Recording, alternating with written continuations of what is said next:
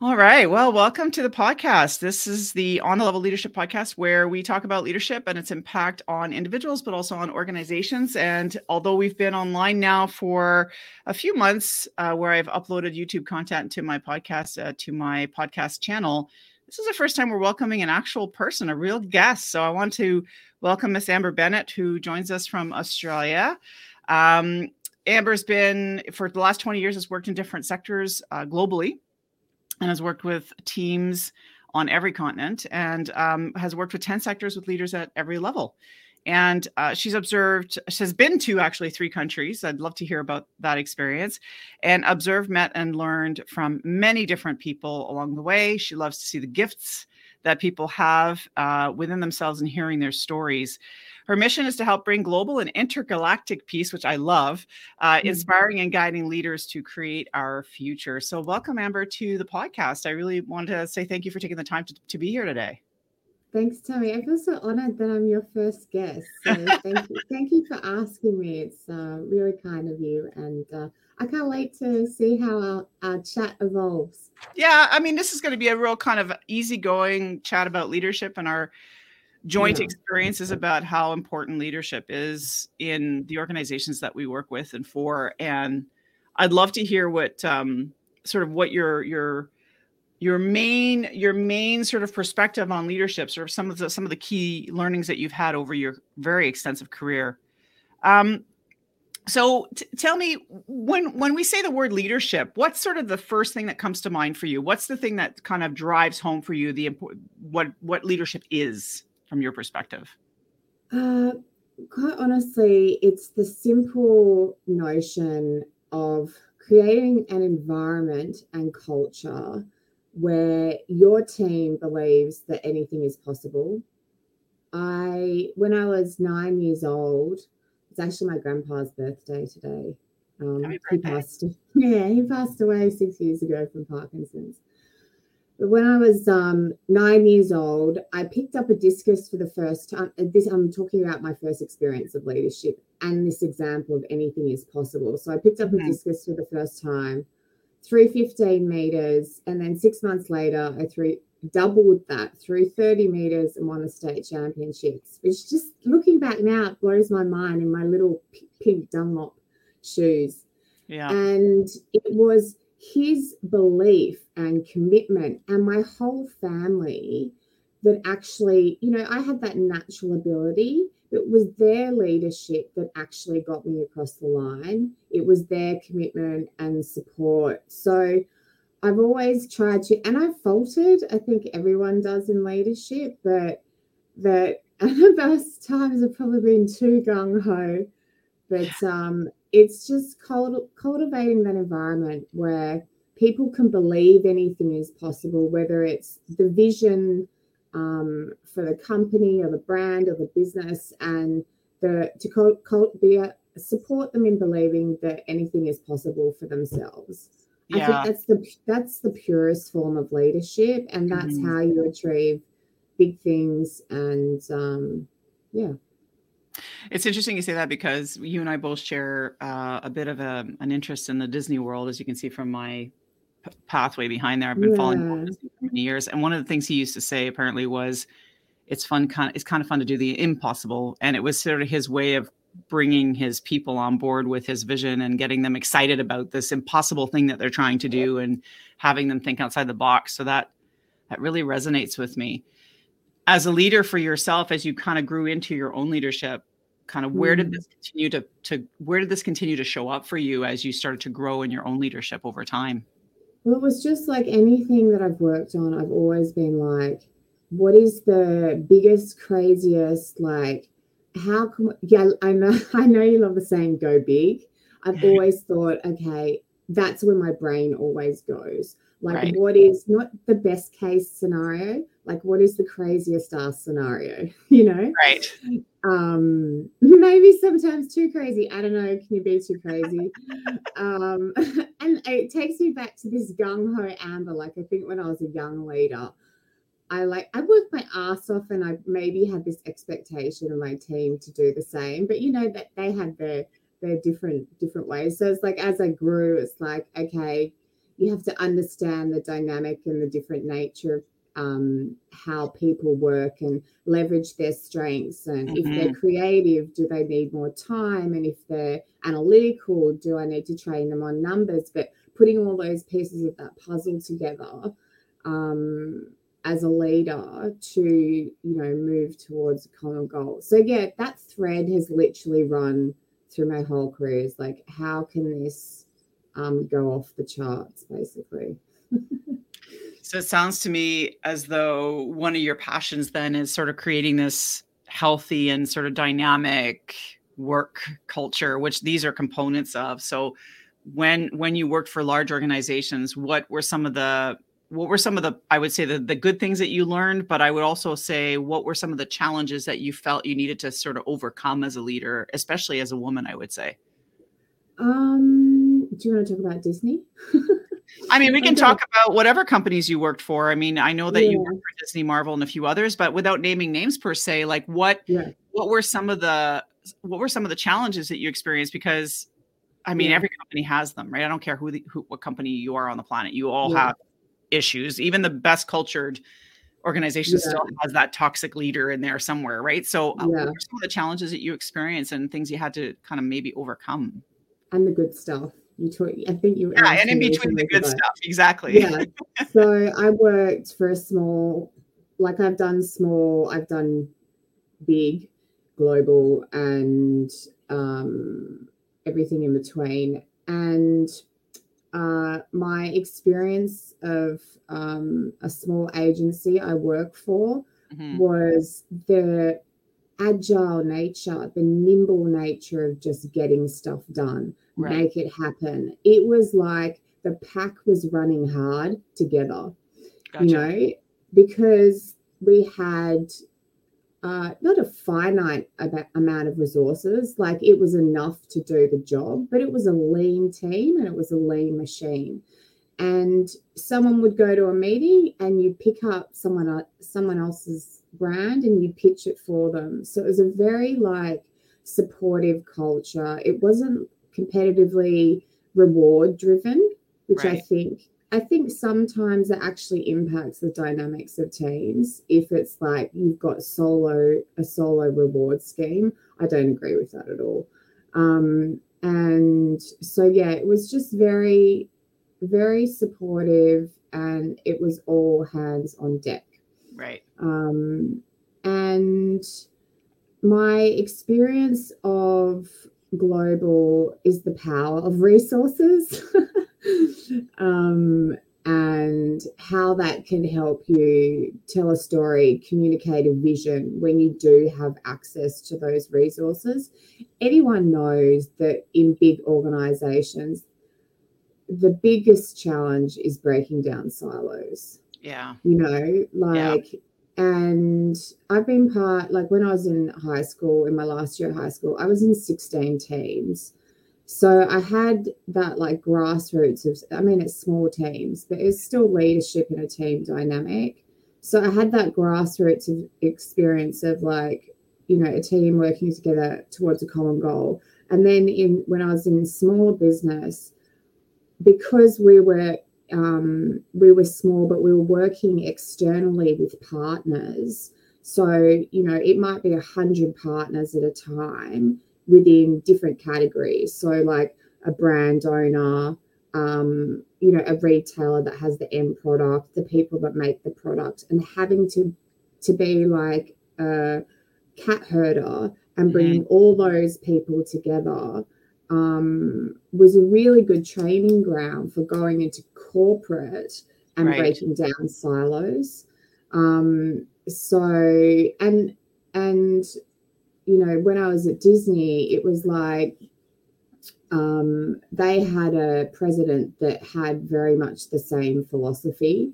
Mm-hmm. So you know, you know, you know what it's like. There's so many divisions there that he implemented this um, this structure where someone would work right right across function because there's so many brands as well. They work right across function to actually lead the strategy for that particular brand or that particular initiative, and that cross uh, cross silo approach would filter through culturally, which actually ultimately um, enhance the delivery across the company.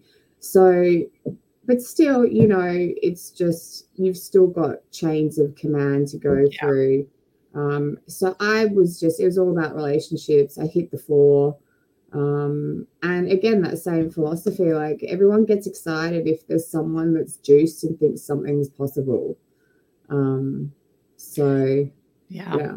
I think I think that was one of my um my biggest things well actually if you if you watch my channel you'll see and you'll hear me say over and over again how leadership is not positional it's relational. So it's all about mm-hmm. the relationships with people and the conversations you're having on a d- daily basis. And um, like i have a client right now who's sort of wondering how she's bridging to a new position a new senior manager position. It's not an executive position but nonetheless she's like you know i'm going to have this new team and how do i how do I set the tone? And it was sort of, you know, how do you set the tone? Well, it's about relationship. It's about establishing mm. communications and opening those lines. So that's that's impressive that you're well, not impressive, but that it's it's it makes sense to me that you would have noticed that this importance of communication and breaking mm. down silos and establishing mm. relationships would have been a key component to your successes and success of the organization. That's mm. particularly when like the root of the learning came from not being in a vertical business. Yeah. It was it was someone else's product. Right. You know, so you were like like an extension of them. You right. didn't necessarily have the authority that they do. Do you know mm-hmm. what I mm-hmm. mean? Yeah. So it was like like sometimes I'd get bypassed and I'm like, oh, here we go.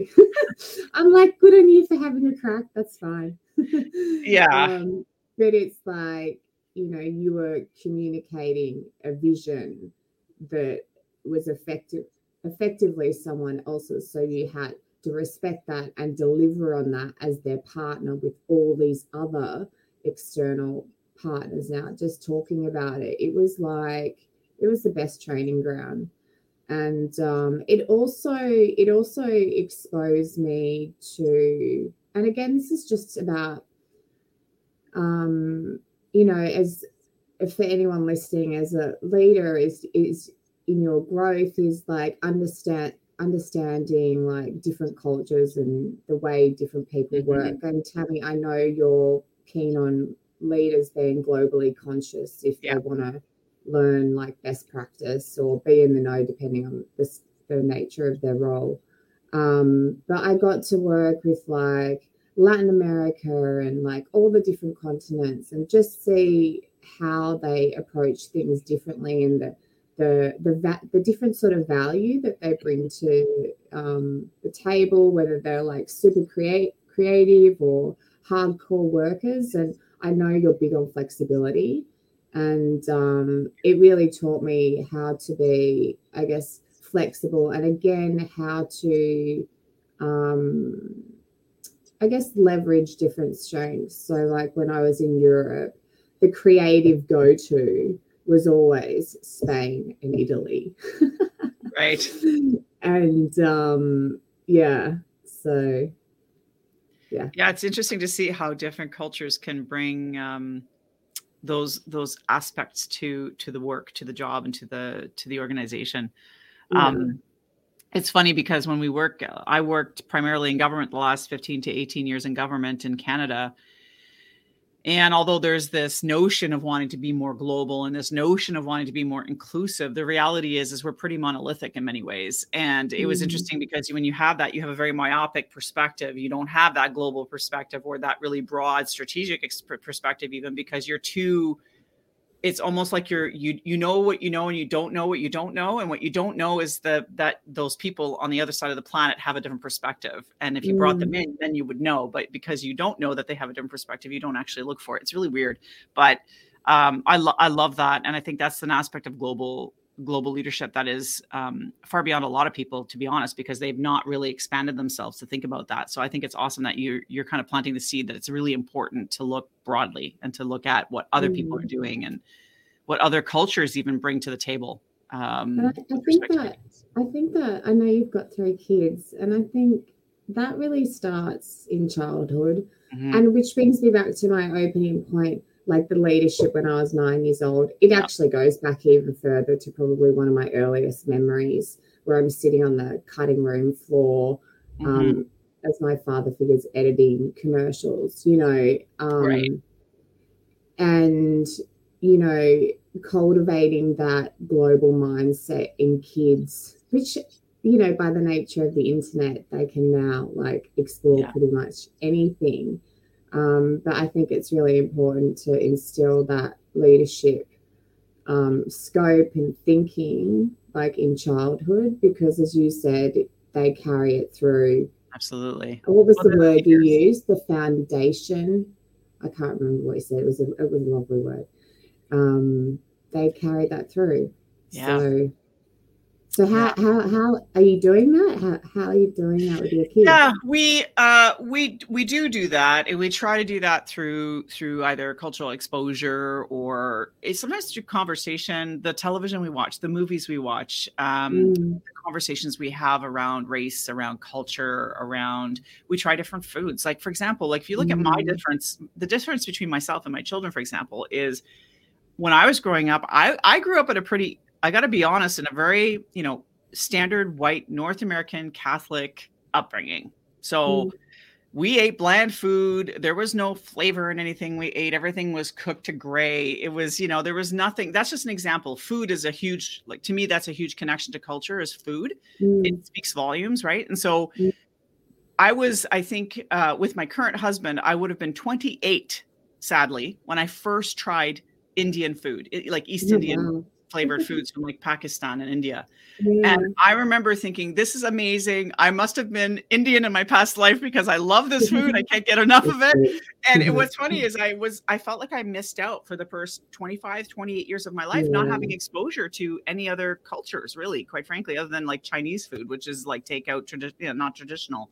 Yeah. And so that's just one thing but it's one thing that we do is we try to expose our kids to different flavors of food because there's a mm. culture behind that flavor and then you, they learn about the culture through that through that food sort of why are they using these particular spices and where does it come from and what's the background so it's a small it's a small thing and i know it's a pretty it feels inconsequential to talk about food with respect to leadership but it just yeah. it's just one aspect of a great culture yeah. But it's important for, to start exposing your kids very young to different thinking, different lines of thinking. And, you know, if we go back to even our American counterparts just south of us, and quite frankly, the race issues that are happening there and here as well with our Indigenous folks, it's just the leadership piece is understanding how to how to own and that's i think it comes down to leadership 101 right how to own your mm-hmm. accountability um, and that's individually or or as a group of individuals or, or, or culture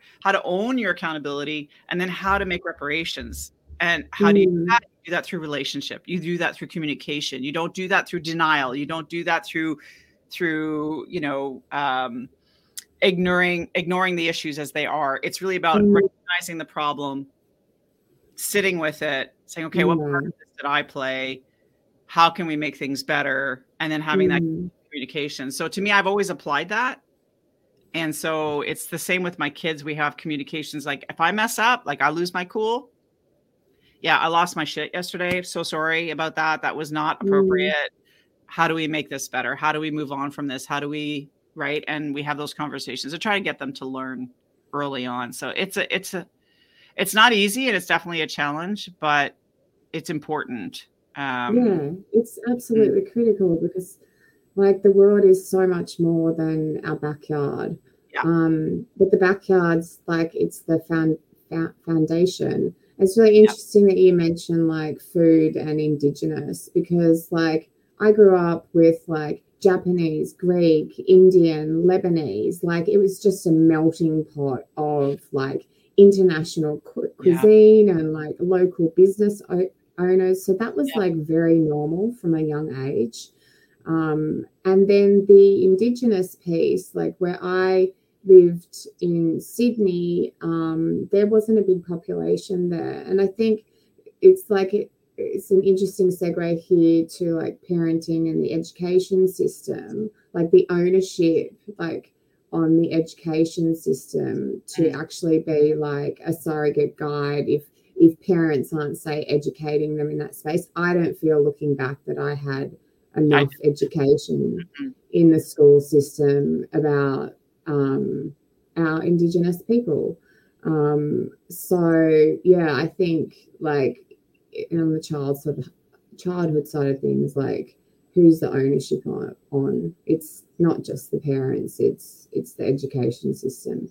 Given that they're there five days a week yeah um, there's definitely a big piece to that because i remember going up to rankin inlet which is in uh, north in iqaluit in mm. our territory and i was there for work and i remember talking to one of the elders in the in the environment there and in the city in the town and they were in one of the shops and I, they were telling me about uh, I kind of asked about their experience and their experience with racism. I was very blunt about mm. it. And mm. one of the one of the stories they told me, which was impactful, was how up in, in my lifetime, and I'm 50, in my lifetime, up until like the mid 70s to early 80s, um, our Inuit brethren were being essentially it, they were essentially slaves to to the Canadian mm. government. You know, where they were working in the mm. diamond mines and the gold mines because no one no one of my color skin wanted to go down into the mines so they had to find somewhere someone to go down there and mm. they would capture these men put their children in residential schools and take their dogs away from them take their weapons away from them take their way of life away from them mm. and when i heard these stories i was brought to tears because i had mm. never heard these stories before because all i learned was colonialism a little bit of a segue here from leadership but the point the point i'm making is that when I heard those stories, I, I remembered thinking, I know better now. Mm. And so I have to speak about this. And part of leadership is being brave and willing to say, no, what we learned was a lie. What we learned mm. was colonialism. What we learned was something different.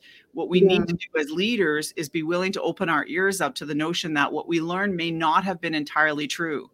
Mm. And that there's a lot of sub layers to to our indigenous communities that, mm. that we we were whitewashed from mm. and i think that as leaders if we want to help grow our communities we need to look at our at our brethren who've been here well, well before our colonial family like I, my family's been in canada for over 300 years so we were mm. a part of the problem right we yeah. we're french canadians so our french canadians coming in in quebec killed a lot of car you know a lot, killed a lot of indigenous peoples in quebec and yeah. so um you know the Iroquois and the Mohawk and mm. and I have mm. family in my bread my bloodlines. If I did a DNA today, I'm sure I'm like you know 10% indigenous because mm. they would they mm. would often mix in those time frames. Anyway, part of the to bring it back to the notion of leadership, though, I, mm. I do mm. feel like you said it's important to to apply leadership principles in every challenging aspect of life, right? Whether it's like again for me leadership is all about accountability and it's about mm. building relationships that were maybe fractured because of something that happened and you may not have been the mm. cause of it like i remember taking on an executive role where there were a bunch of messes i had to clean up from the last one mm. i'm not the cause but i still had to own up to it so that i can try to repair with the staff what had gone wrong and mm. so i mm. think that's just part of the the experience of of of being a leader in today's world right yeah um, and you say like accountability, like making tough calls, like when you walk into something, yeah. making tough calls, but doing the due, due diligence if you have to make those calls and putting the business case forward. Like I had a situation once where I came into something and I'm like, oh, okay. And I had my crazy amber, oh, you know, this is like the vision. Um, but there was a partner and I'm like, they are just not up to chops at all. Right. You know, revenue perspective, uh, creatively optimizing XYZ, it just mm-hmm. wasn't good enough. And, you know, like partnerships go for a certain period of time, you know, having that conversation of separating ways, that kind of thing. It's it's in this situation, it was a big deal. Um, mm-hmm. so I had to just like t- I, I knew what was the the best outcome and take a, take the best approach possible I could with this company and give them every opportunity I could respectfully mm-hmm. because they were obviously there for a reason to begin with. But at the same time, you know, recognize when they weren't stepping up and I was right, and then doing the legwork internally to actually right. get the outcome that we needed. That the leadership there also felt comfortable because they mm-hmm. were nervous. Right. Um, because they would be accountable because I was the one, you know, reporting up basically. Um, but yeah, it's about taking ownership.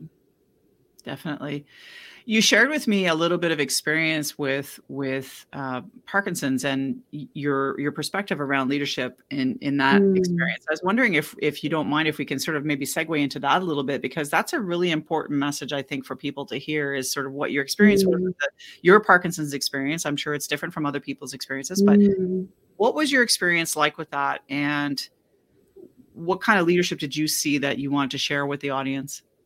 Well, the leadership I sought and the leadership I saw and right. the leadership I endeavored to cultivate was a reflection of my grandfather.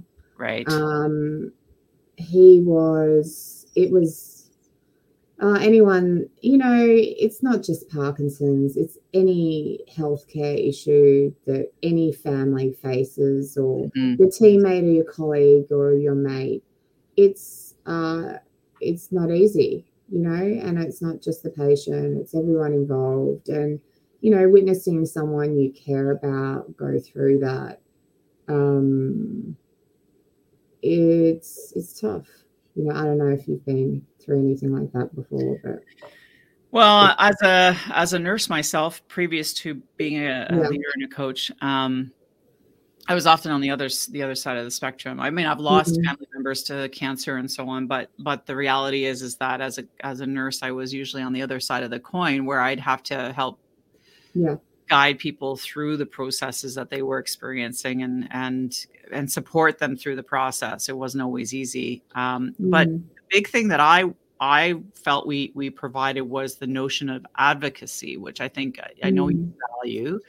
Yeah. Um, and I think you had shared with me previously that you felt that nurses really made great leaders. So maybe we can oh expand on that a little bit, just to sort of get your perspective on that. And I love that you're a nurse. Like, like I said to you, I'm like all for nurses. They are like uh, one of the best caliber people in the world. So yeah, I'll um, yeah, you're talking about guiding people through things. So yeah, when I was in the thick of it, I was actually really quite strong. The emotion, I don't know, hit me a bit more the grief, but like when I was working in it, it was quite emotionally intense for me. Right. Um, and you know, I know as a nurse, you the art of detachment is something that you're amazing at.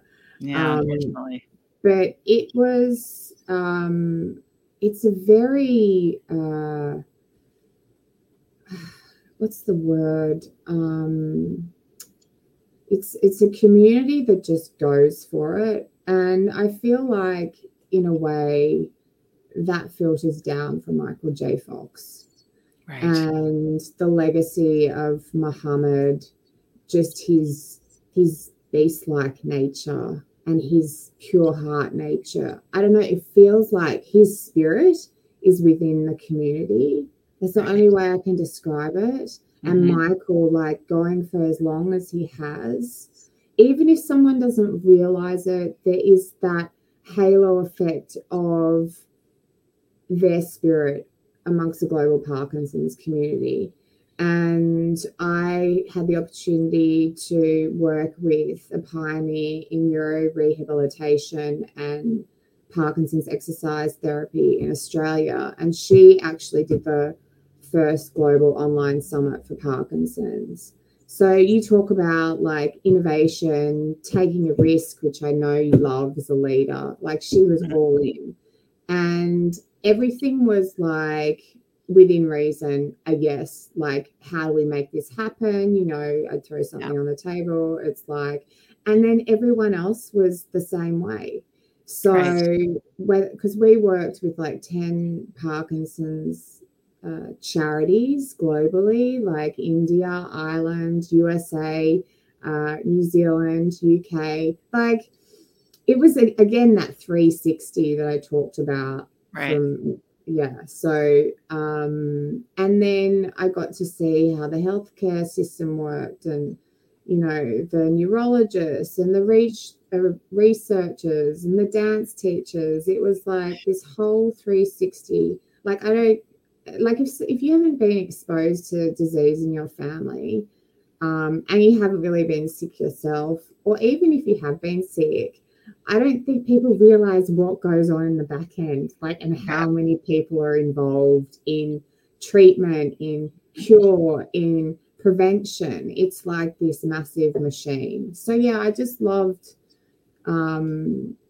yeah, it's, it's that anything is possible mindset and every everyone just mucking in together to get it done. Um, yeah, I, lo- I love that. It is a massive, a massive team of people that usually are helping um, those that yeah. are struggling with various health issues. That's for sure.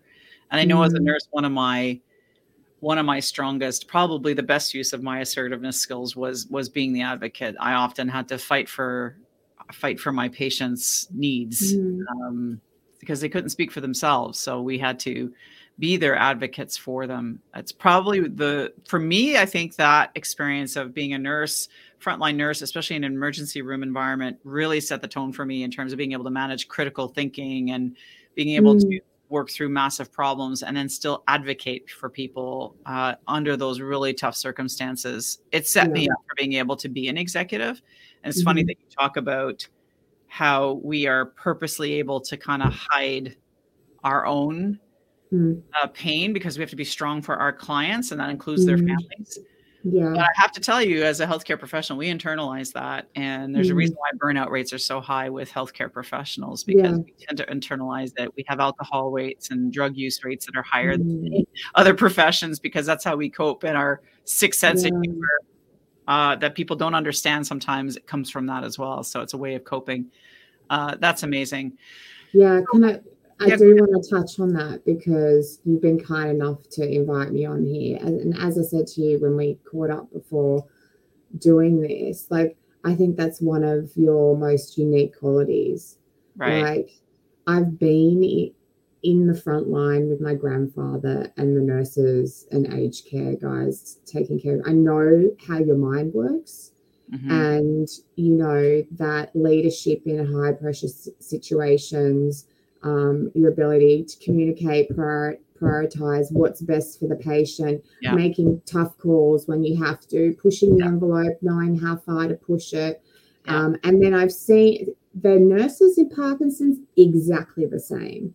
And pioneers as well, um, you know, doing things in Africa and just just game changers basically, and having that full 360 view. My concern, which um, was very prevalent during COVID, um, which I don't know is that 10x, a fold pressure situation. You got you see, I feel like in such an explicit way, it was like the first time of seeing vulnerability in nurses. You know, you've got mm-hmm. the one that was on the news and she was just like bawling her eyes out. And I mm-hmm. saw various things like that. It's like um, and this is about caring about your team and who's the ownership on, um, you know, the individual, but also the leaders, like the nurses in your your hospital or wherever it is. Their mental health is more important. Their their mental health, their physical health is more important than anything. Mm-hmm. So it's like, what tools are you providing nurses to monitor their own health? Like, are you paying for their exercise? Are you, you know, assisting with their food? What are you doing to get them access to like self monitoring tools, whether it's an Apple Watch or whatever it is? Um, because, because yeah, I mean, like, uh, seeing seeing a nurse stress is or upset is it's I, I feel their pain because I know how mm. strong they are, and a nurse has to be pushed so far um, to get into that state. Like I met one uh, during COVID to get my jab, and there's just something about her. I'm like, well, there's something about all nurses, but um, it's just something about her. And I was like, oh, like, what's your background? And um, have you always been doing this in this clinic? And uh, she's like, no, I used to be in aged care. And I went, oh, yeah. She's like, oh, I got too much. I got too emotionally attached. It was too, and I, I don't think she said she was good at it, but there was some, either I just knew she was, or there was some scope of she really loved it, but it just yeah. became too much. And she said, in here, they come in, they go out, I do my job. And obviously, she does it with care and all that kind of thing, her nature. Um, but she didn't have, I guess, that level of intensity of consistency that you get in aged care. And mm-hmm. obviously, it wasn't um, emergency related. But yeah, it was like she did what was best for her, which is what leaders should do. Um, so then she could take her learnings there and apply them in an environment where she's going to to thrive. But I could tell that she loved it. It was just, um, you know, maybe she had other stuff going on. You just mm-hmm. you never know. Um, yeah, it's sort of the example of like when you when you when you take a flight and they tell you about how you have to put your oxygen mask on first before you help the guy next to you. Yeah, I think similarly, nurses for many many decades, eons, and I think in part I hate to bring the gender back into this, but in part because it was for many decades primarily a female profession in many countries mm. still is. Mm. Women are often taught to put themselves aside for others and so they they brought this into the profession and so they don't put their oxygen mask on and then they wonder why they're burnt out and they're and they're dropping like flies essentially mm. um, so i think it really is important it was a lesson i had to learn i also left the profession because i was burnt out in emergency um, I left to go to a government job because I didn't want to work shifts anymore. I couldn't mm. do I couldn't see myself raising a family with shifts.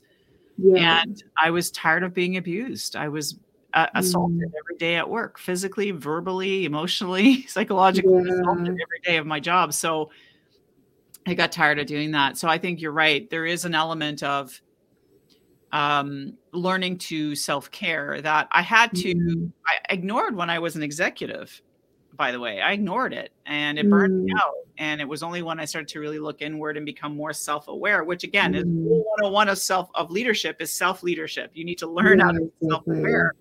And I started to learn how to be self-aware and journal.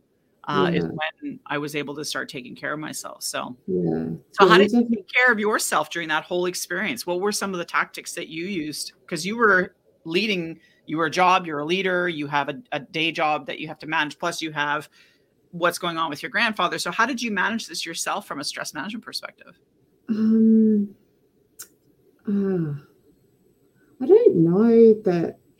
Um, uh, doing, which isn't always the best way, I think. Right. Um, like, and then that was pushing it down. Gotcha. Um, but at the same time, it helped me be there in the way that I needed to be. Um, because I feel like when he was here, I did everything that I could. Gotcha. You know, I flew up, I think it was like once a month because um, we were in different states. Mm-hmm. Um, I, and you know, talking about that flexibility, like I arranged with part of the self care was like trying to cut out that travel, you know, right. like the thing of like going up there, it being a short time frame. Oh, okay, I've got to put everything I can into this like two days, three days with yeah. my grandpa my grandma and like try and give them all the juice I can and then then go back. Like that was just becoming a bit too much. So I organized at one point to to work from up here which was such a relief because they were like just there. You know what I mean? It was like being at being at their finger, fingertips. But I I I didn't t- talk about it much to anyone, which maybe I could have done because it was all it was all like pushed down. So like as I said, like when the well, the grief came later and then the knock on effect of all of that right. came later too. But if I had of, I'm glad that I did it the way that I did because I can't change it now. But because I was strong as anything at the time, um, but not not taking care of myself as much as I could have probably impacted, you know, post post passing. Yeah, and then you also shared with me some that you had sort of been offered a pretty high level executive role that you declined. Can you share a little bit about that? Because I think this is an issue that a lot of us struggle with. And I say us mm. again, I'm coming back to the gender of women because we tend to have a lot on our shoulders. So can you mm. just share real quickly sort of some of that experience that you and the decision making process for you? Yeah, I mean there was there's been so many roles over the years. It's I was the age of 26 and I'm 40 now. Mm-hmm. And um and they were senior roles and regional and and it's not that I didn't think I could do it. I was more than confident that I had yeah. the skill set and the vision and understanding how all of it worked. Right. Um, and I supported these organizations even though I didn't go into that space mm-hmm. as if I was in that role. You right. know what I mean? Yep. But um, you know, I've I've you talk about self-care and self-leadership. I've spent so much time trying to um like develop myself, like seeing you know psychologists and doing personal development and you know we're always constantly evolving um, but you know, I used to drink a bit. It wasn't like every day, but it was just there was there was different things where I was like, I and I I knew the demands of those roles, mm-hmm. like hardcore, you know, because I reported right. into them. Um, and I was concerned about my health mm-hmm. and that something might happen to me. Um, if I had have had um, maybe the environment or some, some someone that could have helped me work through that um, maybe i would have said yes but i feel like i kept i kept going no this isn't this isn't the right time you right. know? It was it was conscious leadership. It was me knowing that i had to work on myself mm-hmm. because i didn't want something to happen and i wanted to be able to take care of my team you know? That was so so i still did it in whatever capacity but i didn't have the big flashy title. Gotcha. Um and yeah it was um it was basically um about that. And then there was one then i was finally like oh my god i've got to bloody do this um and there was an opportunity and uh money money discussion came in too early Mm. Um, but at the same time, it probably wasn't the right opportunity. Um, who knows? You know, like um, I don't know, but yeah, that didn't happen. So I think it's interesting, and I and I applaud you. I uh, applaud you for for listening to your inner self because our inner guide is really important. Mm. I think we tend to ignore that. Um, the money sometimes encourages us to take it right and then mm-hmm. and, and the other thing that really struck me was you know the notion that if if i had someone who could have walked me through this or helped me through this so that, that's to me that's that speaks mentor if you had had a mentor that could have mm-hmm. someone who maybe was a high level you know maybe even a female but but a high level senior advisor who could have said to you this is sort of the process and here's mm-hmm. how i can mm. support you if you had had a mentor that you may have made a different decision but ultimately it was just it came down to timing for you came yeah, down. And, yeah, and I think you know I hear people so often go, "What could I have done differently?" Yeah. Like different well, no, I'm sorry, yeah. it's happened. That is history. That has yep. been written. You can't change it. It's your life. It's your journey. It's yep. your past. It is what it is. So I have to have resolve in the fact that I mm-hmm. made the right decisions at yep. the time because that's what my gut told me. Um, and I can't look back with regret because that just sucks the life out of you.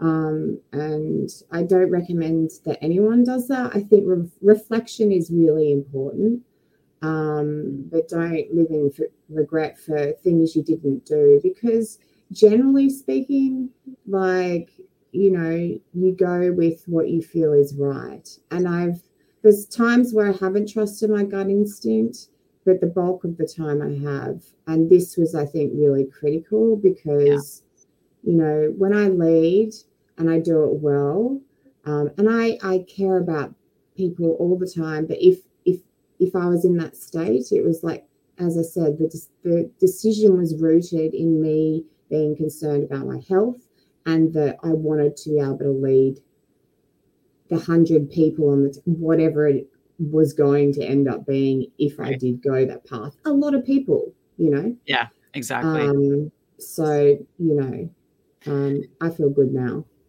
So th- so that's great. Um, mm given the amount that given that we, we've already been chatting for 45 minutes i can't even get over this. It's like flying by so quick. Um, so given the time uh, what's next for amber? What's next for you?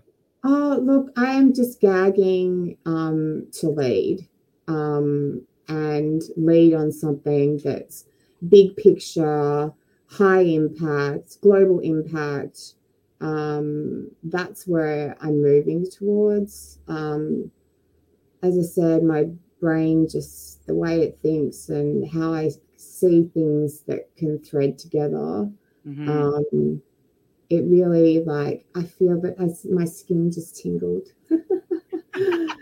um, you know, like because I I had that experience. I, saw, I met the president of a global um, organization when I was 20 years old, like, and I traveled when I was younger. So I had that exposure from that you know that was there from the beginning. Right. and um you know it's my responsibility to that heritage but also my capacity to build on what i've already done but take it like you know however many levels higher like infinite so perhaps as we as we kind of wrap up today tell me a little bit about um, your your latest passion around the parkinson's disease piece and i'll just i'll post up the the website for people to check out. Oh my god. So the pd avengers are led by patient advocates they're always working harder than anyone else.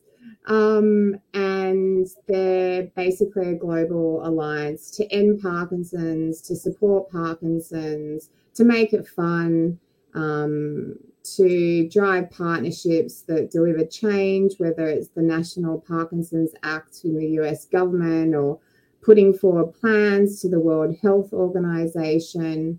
Um, you know, you can have localized execution, but if you have in anything that you do, there's this global like visionary that's like leading the charge with an umbrella story and bringing everyone together and executing um, it can really change the game for you. So if you're if you have parkinson's or you work in a field that is um, directly related or you're interested in supporting that um, that disease which doesn't have enough global profile it's actually the um, fastest neurological um, or the fastest growing neurological disorder in the world, uh, doubled in the last 25 years number of patients, and it's set to double in the next 18. So the curve is actually going steeper. Um, and we'd love your support. Like the Foxy, Michael J. Foxy. So go to, I love that man. Seriously, he's the best. He's one of our best. We're very proud of him in Canada. yeah, he's just like I don't know. He's just, but like all of them, like I've got um, another friend, Matt Eagles, and I call him Sir Matt Eagles because I want him to get knighted.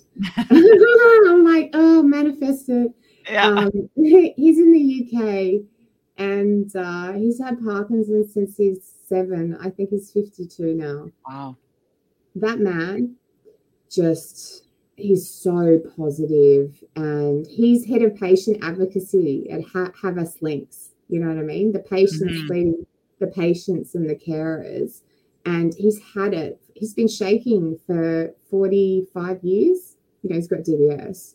Um, but he's like abseiled down buildings and fly foxed across the countryside and mm-hmm. stood up on one of those old school planes on the top and um, I what he hasn't done. He's nuts. I love him. awesome. Uh, yeah, he's like Michael um, with his own northerner English way. So yeah, you've got you've got you know like PD Avengers have this like global alliance, and then you've got real pioneers in the space, like the lady that set up the um, the Parkinson's Summit here, Melissa McConaghy and Michael and and sorry, there's so many of them I can rattle off. I don't know mm-hmm. how many names, but yeah, get please get behind us because it's um it's a disease that well everyone needs support. But if you, if I if I've compelled you in any way before, why don't you just have a look on the link? They have Zoom meetings. Yeah. You can drop easily drop in. Definitely. So. Yeah. Well, thanks for being here on my very first inaugural podcast. I do appreciate you taking the time, Amber, for being here, and uh, certainly keep in touch. I'd love to hear more about. I'm going to visit PD Avengers myself. I didn't uh, have the website before today, so I'm going to go take a look, and yeah, uh, hopefully, my watch my um, folks watching this will go and visit the website as well and and support the cause. Thanks yeah, awesome. again. You can come tomorrow. This is Zoom call. awesome. Talk soon. Thanks again for being here. Thanks so much for having me. I feel honored and I learn a lot. And I'm so excited for how this is going to evolve for you when you have more guests and leaders. Thanks. Board. I love this part of the the gig. It's been it's been fun. Yeah, it has. Take Thank care. You. Cheers.